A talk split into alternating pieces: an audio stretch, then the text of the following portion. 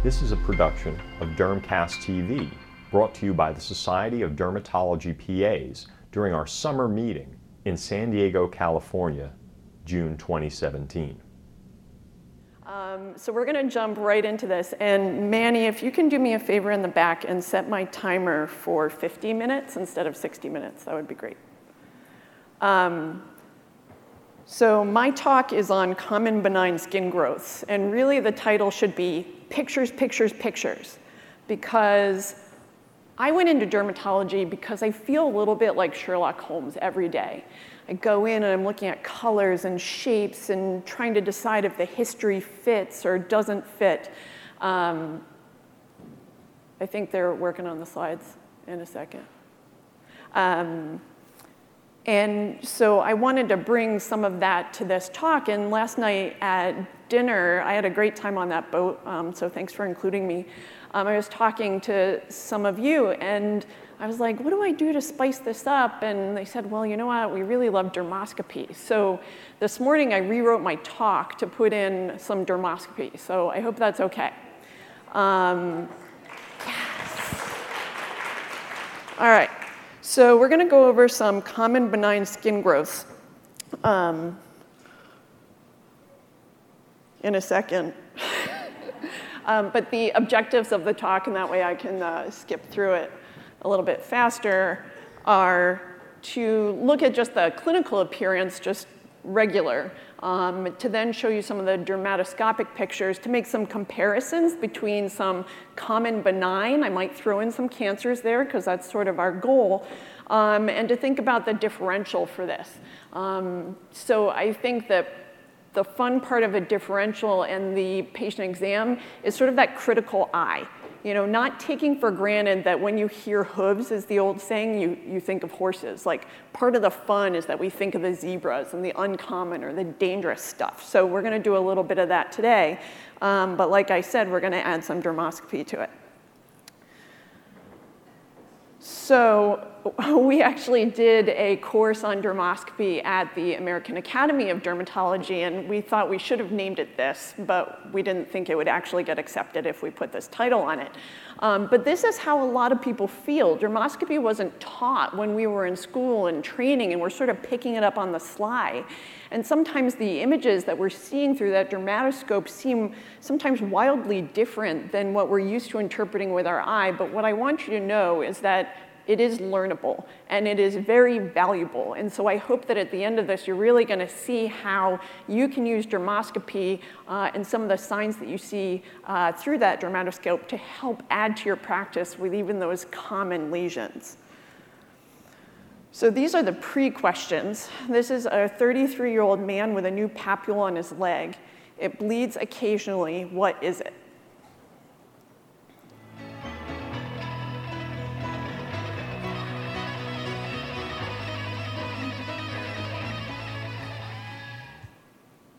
Great. I asked for yacht rock music, so this is gonna rock today. All right, 22-year-old with a new papule on the left flank. What is it? Don't worry.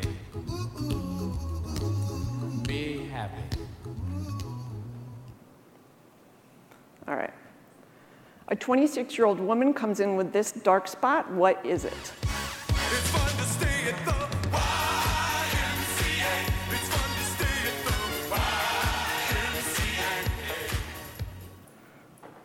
All right. 63-year-old man comes in with a new spot on his back. What is it?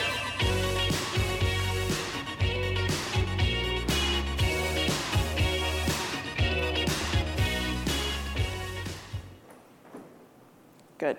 63-year-old man comes in with a new spot on his back. What is it?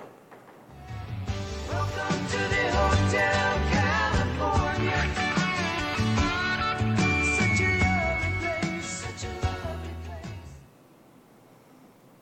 All right.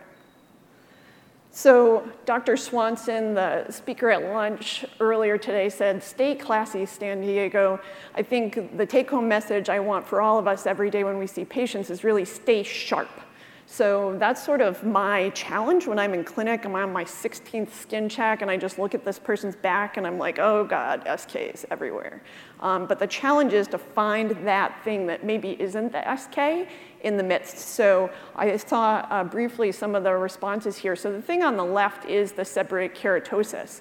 Um, and what you can see in this image are these tapioca colored sort of macules within this larger plaque. Uh, and those are the horn cysts. Uh, sometimes people describe the surface of an SK as being uh, cerebriform or sort of gyrate, and you can get a little bit of that sense up here in this section.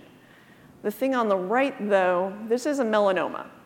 So what you can see at the edge, and I'll show you more of in a second, is the pigment network, which looks sort of like a brown mesh. This could throw you off though. So you could look at this really quickly, again, not critically, but quickly and say, oh, uh, it's got horn cysts, it's just an SK. But these are actually um, melanocytes, um, melanoma cells filling the follicle and just distending it. So again, this is where dermoscopy can help you. We just have to really be critical about what we're seeing. So benign growth, seborrheic keratoses, we know are really common. Um, a lot of times when I see someone and they have their first one, I say, you know what, for every year you get older, you're gonna get another one. They're not maybe always gonna be this big. I don't want them to worry too much, but I do wanna set their expectations. Um, I see these a lot kind of around the periphery of the face as well. People don't always expect them there. And as you guys know, we see them in lots of different colors. Acrocordons are another just benign lesion to throw in there. And for both of these, cryo, you know, it's just the most common thing we sometimes turn to. But I put at the bottom here, I don't know about your patients, but they always love to brag about the things that they tried to use at home to treat skin tags and SKs. And I have a number of, this might be true for you, usually male patients 60 and older who love to like reenact how they pulled off an SK. They're like, yeah, I really got my nail under it and I just flicked it off. Um, but I've heard all kinds of things like tea tree oil, wart remover, whether it was the um, liquid nitrogen that was wart remover or sal acid. And you know, I just tell every person, I wish I had the thing that would cure this because if I did, I would not be working. Um, but as far as we know, there isn't really anything that's highly effective for SKs. If you have something highly effective, please punch it into your little question and answer thing so we can all benefit from it one thing I learned only through trial and error was that when I told my patient, yes, I'm going to get rid of your SK, I really wasn't always getting rid of their SK. I often get this little halo of SK around the edge. Uh, and so sometimes what I'll do is I'll focus my cryo on the center, but then just do a little bit extra and include just a little bit of the normal skin around the SK. But I also just set people's expectations. Like, I might make this flatter, I might leave part of it behind, I might get rid of the whole thing, but I just want you to know that I might not remove it completely. So I think just always setting people's expectations is helpful. So in general to dermoscopy, one of the best applied ways to work through a lesion, sort of a schema in your mind, um, just like we walk into a room and we say, is something a rash or is something a growth? This is a similar schema. The first question we always want to ask ourselves, because our goal is to identify things that should be biopsied, is, is this melanocytic? And the things that tell you something is melanocytic are, does it have a pigment network? Does it have globules or is it a homogeneous blue-gray?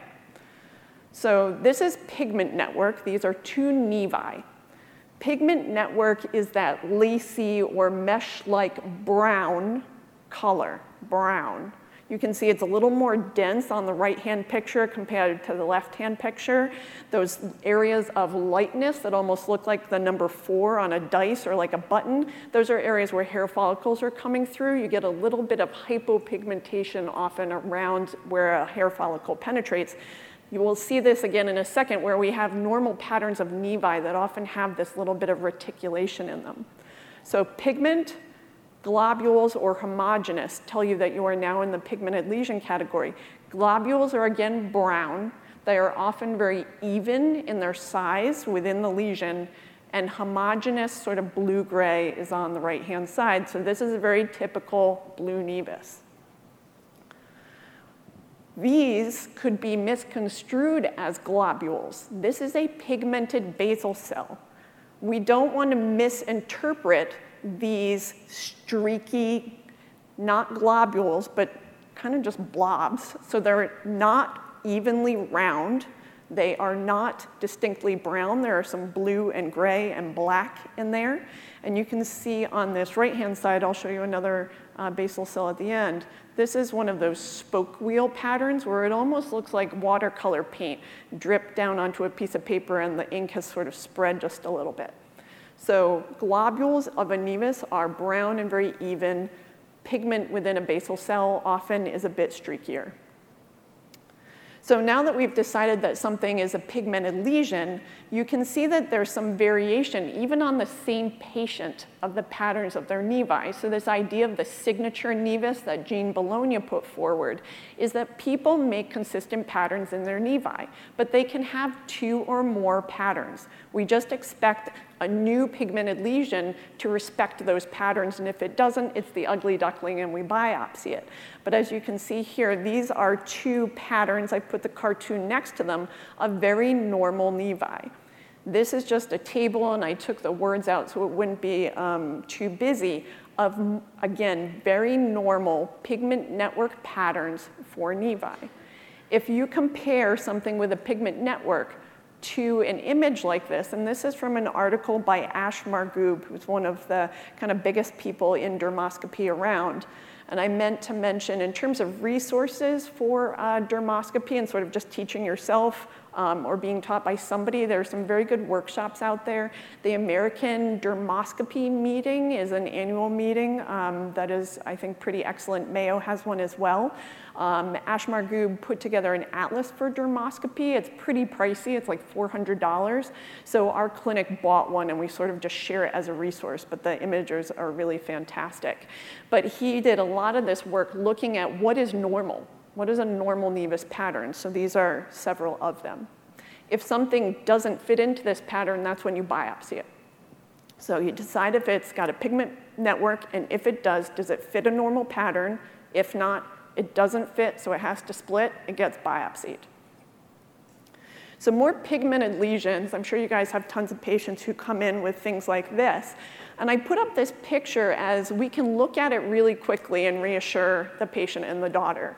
They are even more reassured, I think, sometimes when I pull out my dermatoscope and I pause very thoughtfully over them. And they're like, oh gosh, she is really looking. And I say, you know what? These are very normal sunspots. So wonderful. But it's also an opportunity for me just to continue to train my eye to what normal is. So that way I can see abnormal when it shows up. So this is sometimes that very striking dark spot on somebody who has many other lentigines or freckles.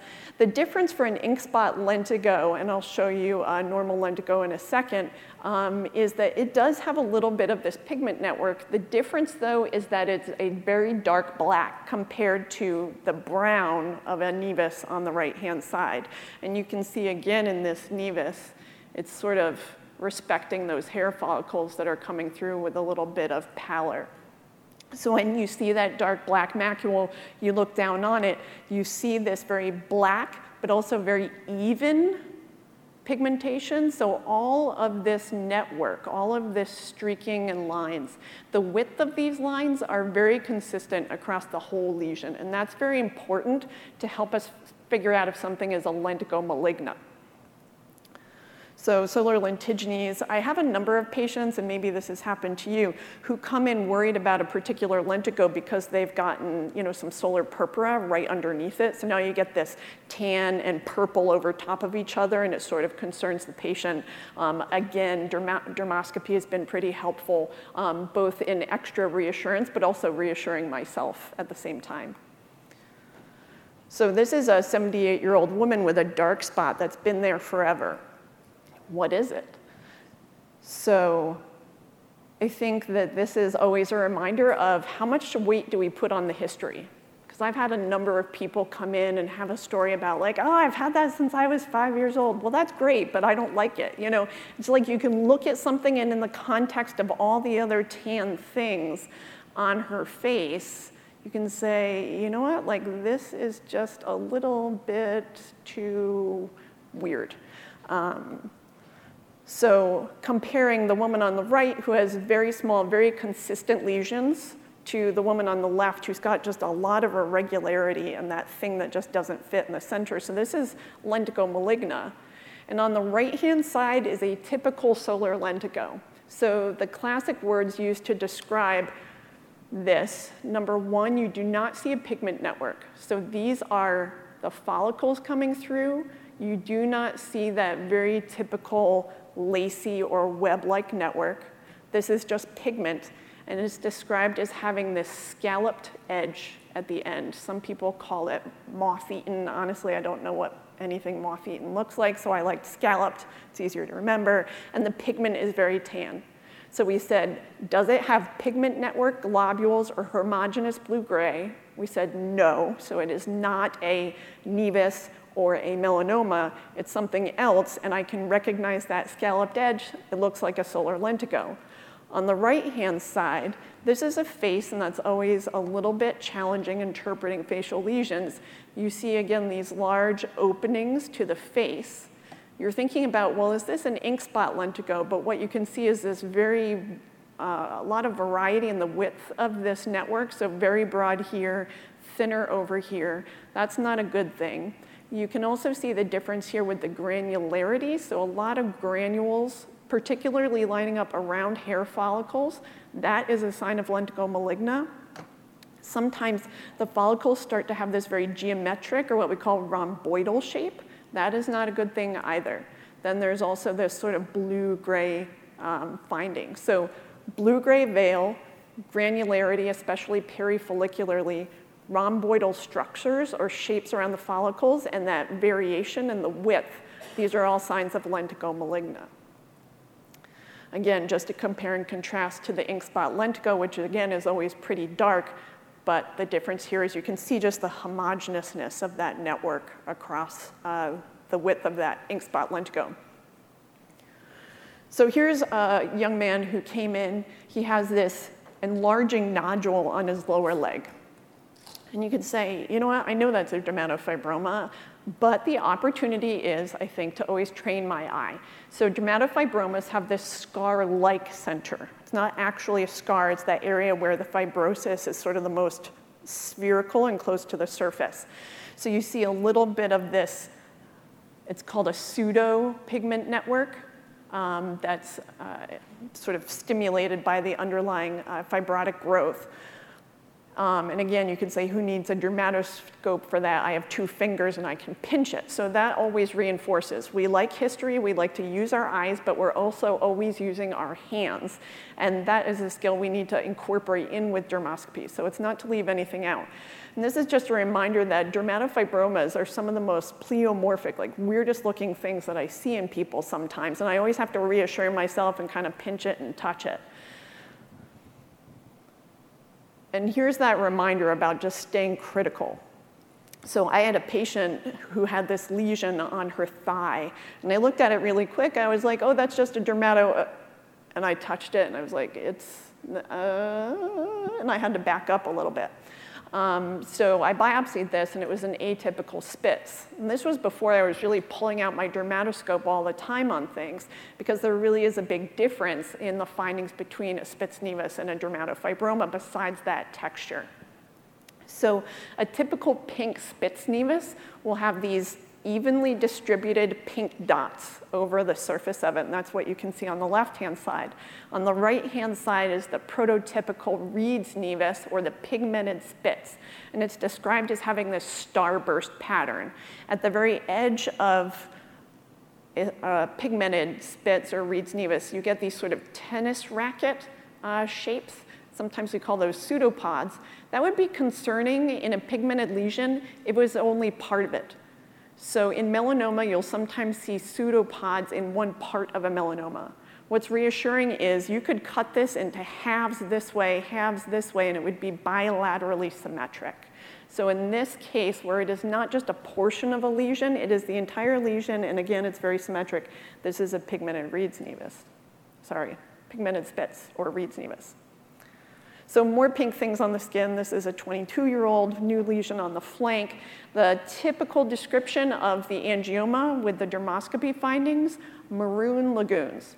Dermoscopists are so creative. They love to come up with like the funniest little ways to remember stuff. So maroon lagoons, and you see these septae, the fibrous septae between the red sort of lakes within the angioma. And this is, I think, always helpful for me when I'm looking at somebody's back sort of at a couple feet away and I see suddenly a very dark thing and I'll go put my dermatoscope on it and I can reassure myself it's just a purple angioma.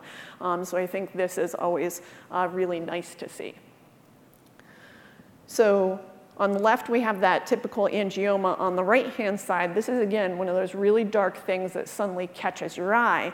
And I put evil in quotation marks because again, it suddenly looks so black and patients often come in saying, this thing just turned black on my back and it's got a ring around it, oh my gosh but it's what's called a targetoid hemosiderotic hemangioma. And for a lot of us, we end up biopsying these because we're worried about something like nodular melanoma. But this is where dermoscopy, again, can come to the rescue. So on the left, that angioma. On the right-hand side, what you're seeing here is basically a thrombosed angioma. So this is scabbing. You can almost see the remnant of the angioma in the center here with a halo of that purpura around the outside. What we're not seeing in the center here is any kind of pigment network, globules, or homogeneous blue-gray. And that helps us to rule out any kind of pigmented lesion like a melanoma. So we know that cherry angiomas are really common, um, I started listening to the questions that my patients had about angiomas, and if somebody, if I had like three patients who asked the same question, I started putting it into my spiel, um, just like preempting the question. And so I usually tell people, you know, you're gonna get one of these like for every birthday you have. It's not related to any drugs you take, like your aspirin. It's not from anything you eat. And then usually they're like, okay, all right, I'm calm now. Um, so that kind of helps um, my approach. But this is just a comparison of, again, some things that we maybe don't think of too often, but are gonna be pink, red, weird things on the trunk. On the right upper side, you could say, gosh, that's a lot of keloids for somebody to have. That's Kaposi sarcoma. On the bottom, this is the um, thigh of somebody. You're looking at it from left to right, from groin to knee. Um, this is somebody with these pink papules. You could say, gosh, if I put that on the trunk, that could look like Grover's, but it's in the wrong place.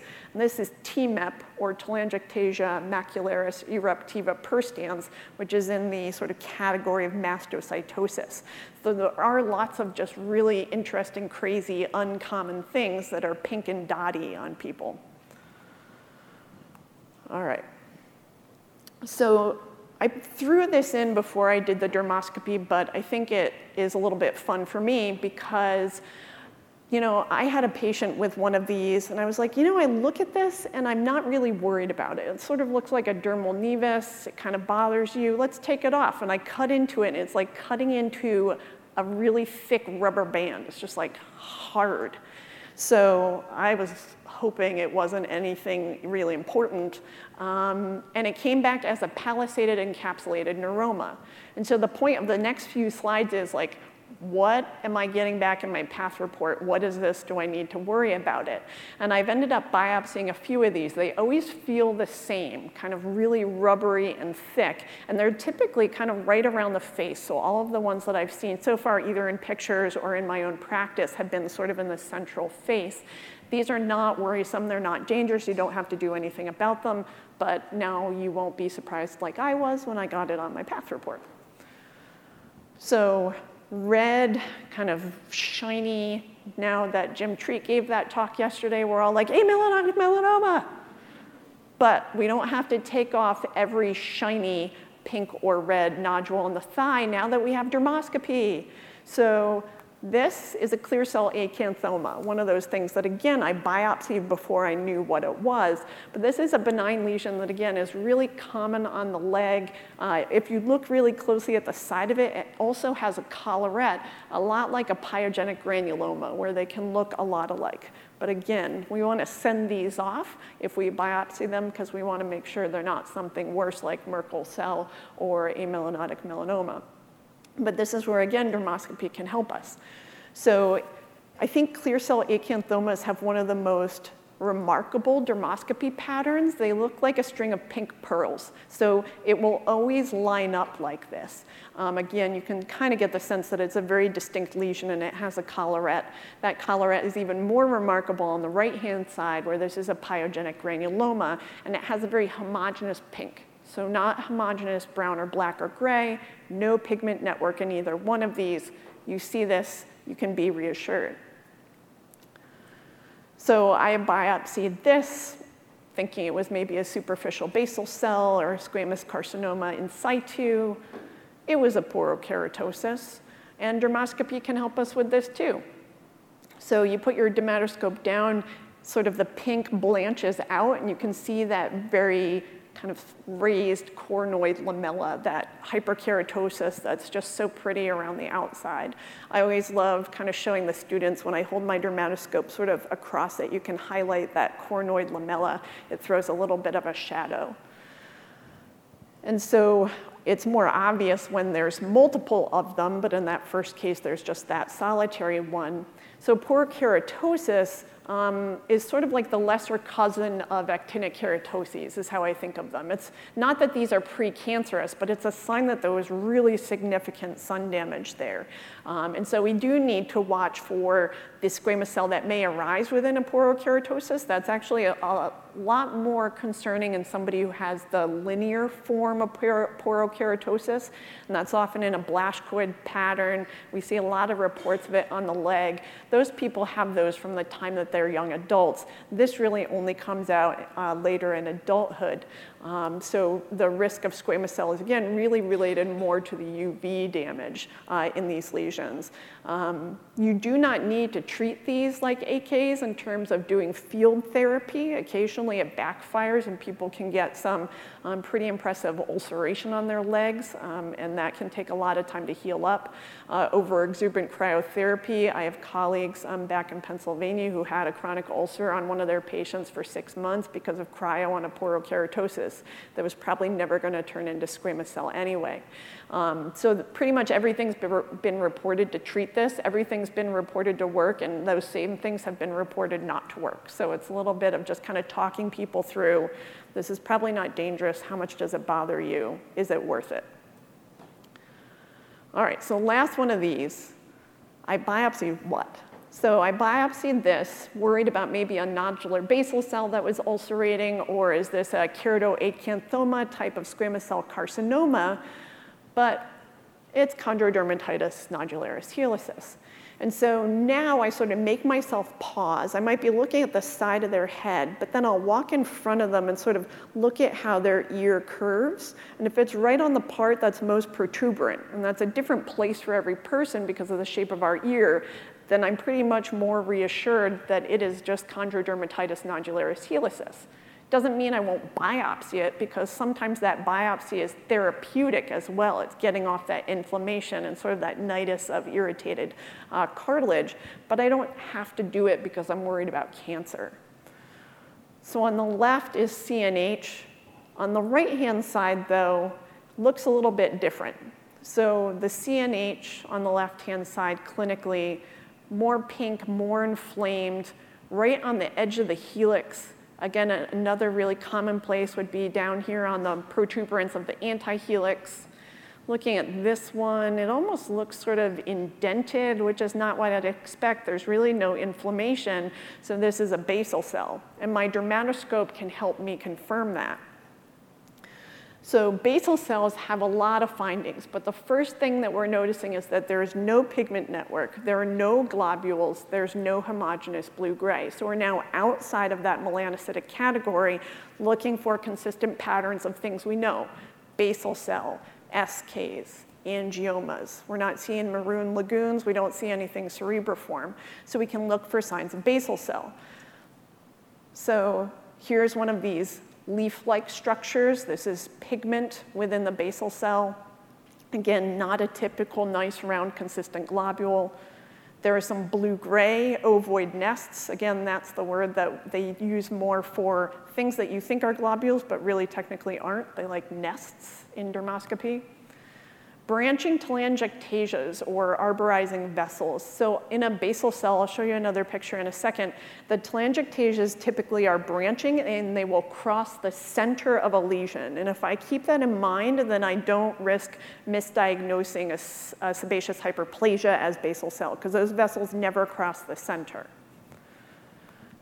And then the last finding here, we often see some scaling, and then here's some erosion down in here, as well as some erosion right over here. So these are all, this is a great picture of basal cell because it has so many of the findings.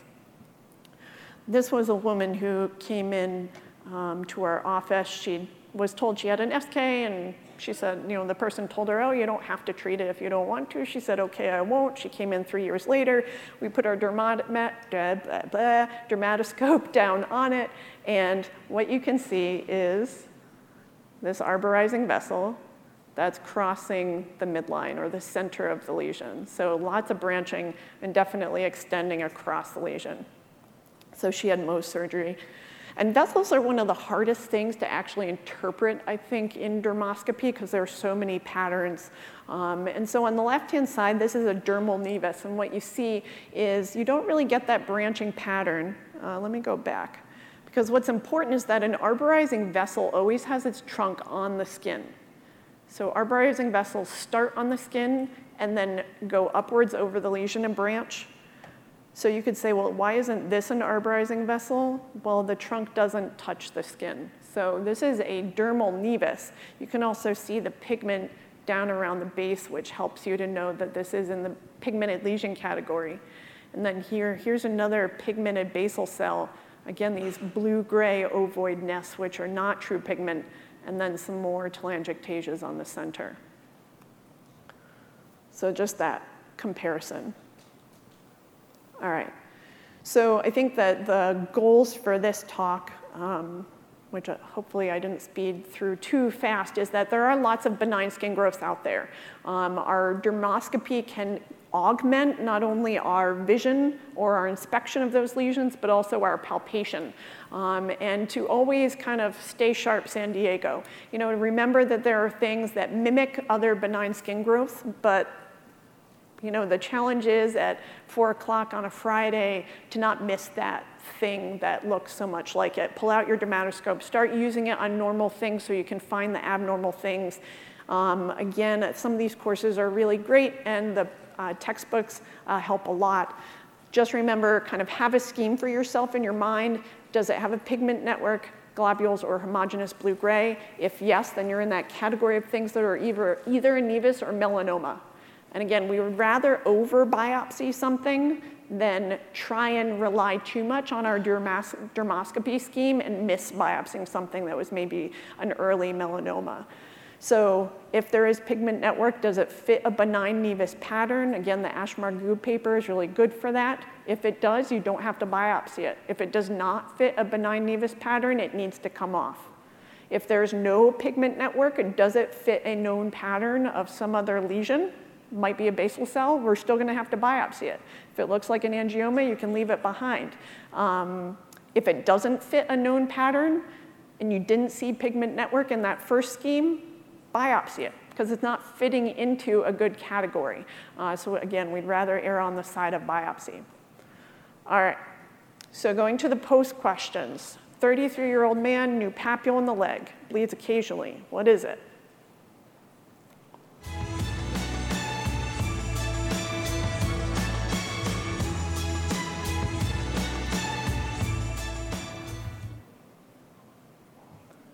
Great. So dermatofibroma, guys are excellent. 22-year-old new papule on the flank.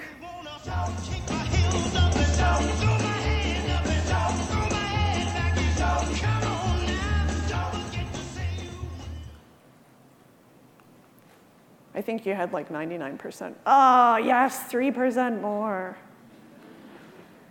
I still haven't beat Jim Treat yet, though. Come on. All right, 26 year old woman with a new dark spot. What is it?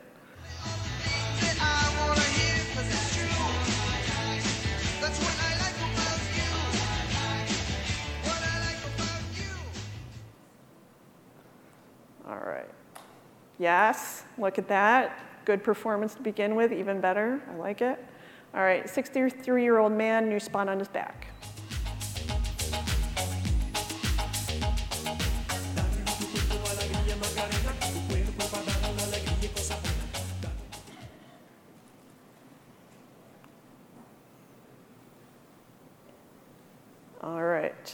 So seborrheic keratosis. And this one, new spot on his back, what is it?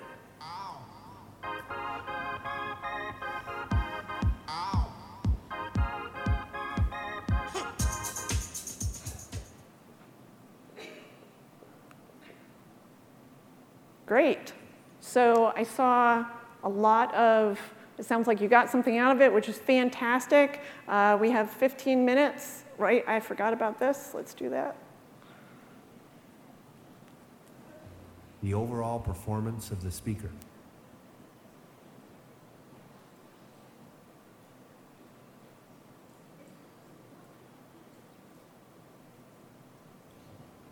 How useful will this session be in your practice?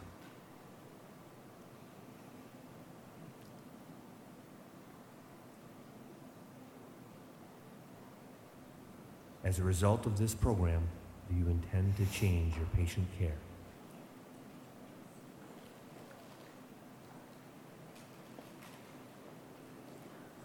All right, so I know people have to get ready for evening plans, so I won't take it personally if you're not interested in the questions. I hope you have a good evening, but I'll try and get through some of these. So, does insurance cover SK removal or cryotherapy? The answer is it depends. So, if something is symptomatic, at least for our insurers currently, if we can document that is painful, enlarging, or itchy, then insurance will cover the removal. If it is not symptomatic, then it's considered cosmetic. So, we have that conversation with our patients, and we just do our utmost to document it because we have had a lot more pushback uh, with coverage of even wart cryotherapy in the office. Um, so this is somebody's approach for SK removal to numb it, cauterize it, and then scrape it off.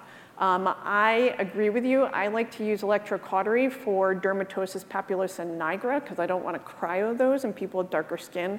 Um, so I, I think that that is a really nice option, and especially in that subgroup of people. Um, for a large lesion, such as lentigo maligna, what area of the lesion do I prefer to biopsy? So that's a really good question for that one on the woman's face. One approach you could take is to do scouting biopsies. So to basically block out three or four different places and do punches. Um, if you can predict, you think the part that's the thickest, and that's usually the place that is the darkest, uh, you can just do a scoop in that area. Um, you know, in the incredibly absurd chance that that thing was not lentigo maligna and you don't want to leave a big scoop scar on her cheek, you know, a four millimeter punch or three millimeter punches, you could at least, again, get some sense of is there some atypical melanocytic proliferation? You could have her come back in and do more biopsies, do an excision. So um, I think one of the lessons is always uh, DermPath always wants more skin, uh, more samples, and they can sometimes put those in context. We also sometimes send a picture of the lesion to our dermatopathologists because they like to take that into uh, context of what they're interpreting. Um, when sending a lesion, do you give the gross? So that kind of addresses that. I think a picture speaks a thousand words, especially for those dermatopathologists that are derm trained. Um, how do I explain DSAP to a patient? I usually just say, you know what, these are spots of sun damage. They often come out when we get to the right age, so I never want to tell people, hey, you're getting old. Um, so I just say when you get to the right age. Um, it also can be a sign of immunosuppression. So uh, the person who just had a you know kidney transplant and they're on new meds, these can pop out in the year or two after that. But I don't say that they're precancerous. I just say, you know what, this is a sign that you had sun damage. You may have had enough sun damage to make like a basal or squamous cell skin cancer. And then I give them a talk about the signs of basal cell or squamous cell skin cancer. Um, treatments for CNH, that's a great question because it's sort of like warts. If you look at a list of 20 things, you know that none of them work. Um, so there's a list of at least 20 things for CNH. Um, cryo is one, so under the heading of procedures, cryo, intralesional Kenalog, sort of a scoop shave, and excision are some of the most common ones. PDL has been tried as well, not PDL, PDT. Um, and under medications, which you know some of my patients have gone through the gamut of uh, non-melanoma skin cancer treatments and they don't want more procedures, we'll use topical steroids, I said the intralesional Kenalog. Uh, nitro paste has been studied a little bit uh, recently. You can get 2% or 0.2%, and it seems like the 0.2% works just as well as the 2%, maybe has less risk of causing uh, headaches and a little bit of uh, hypotension or dizziness. Um, but the other thing that we sometimes use is we have people get corn cushions or hemorrhoid cushions, and it helps to kind of take the pressure off that area as well. And they just wear it to sleep, so they don't wear it all day. Um, let's see. Can I recommend a best dermatoscope? So I think that's one of those things like I can't recommend the best car because they're all a little bit different feeling and different costs. Um, so we use, I don't even, I think it's like the two DermLite like two level two model um, but it's black and it's sort of compact it's only like this big um, our dermoscopy expert at our institution has like the dermatoscope level three, which is a lot heavier, a lot more expensive. I've used hers a couple of times. I don't feel like it gives me any more information. Can be really helpful, I think, for the photography that she's doing. Um, but I think the main take home message is go to a trade show. I don't know if they have any here, but hold them, touch them, talk about prices. But in general, there's no best brand. DermLite, again, is just what I happen to have, but Heine makes them, and there's a number of different makers. Um, do you feel like you have to have an advanced dermatoscope? No, absolutely not. Um, how pigment near a nail looks with dermoscopy. Great question. So blood, when you look down on it on the nail, has that same sort of brown red, like brick color, and it's typically a very smooth globule.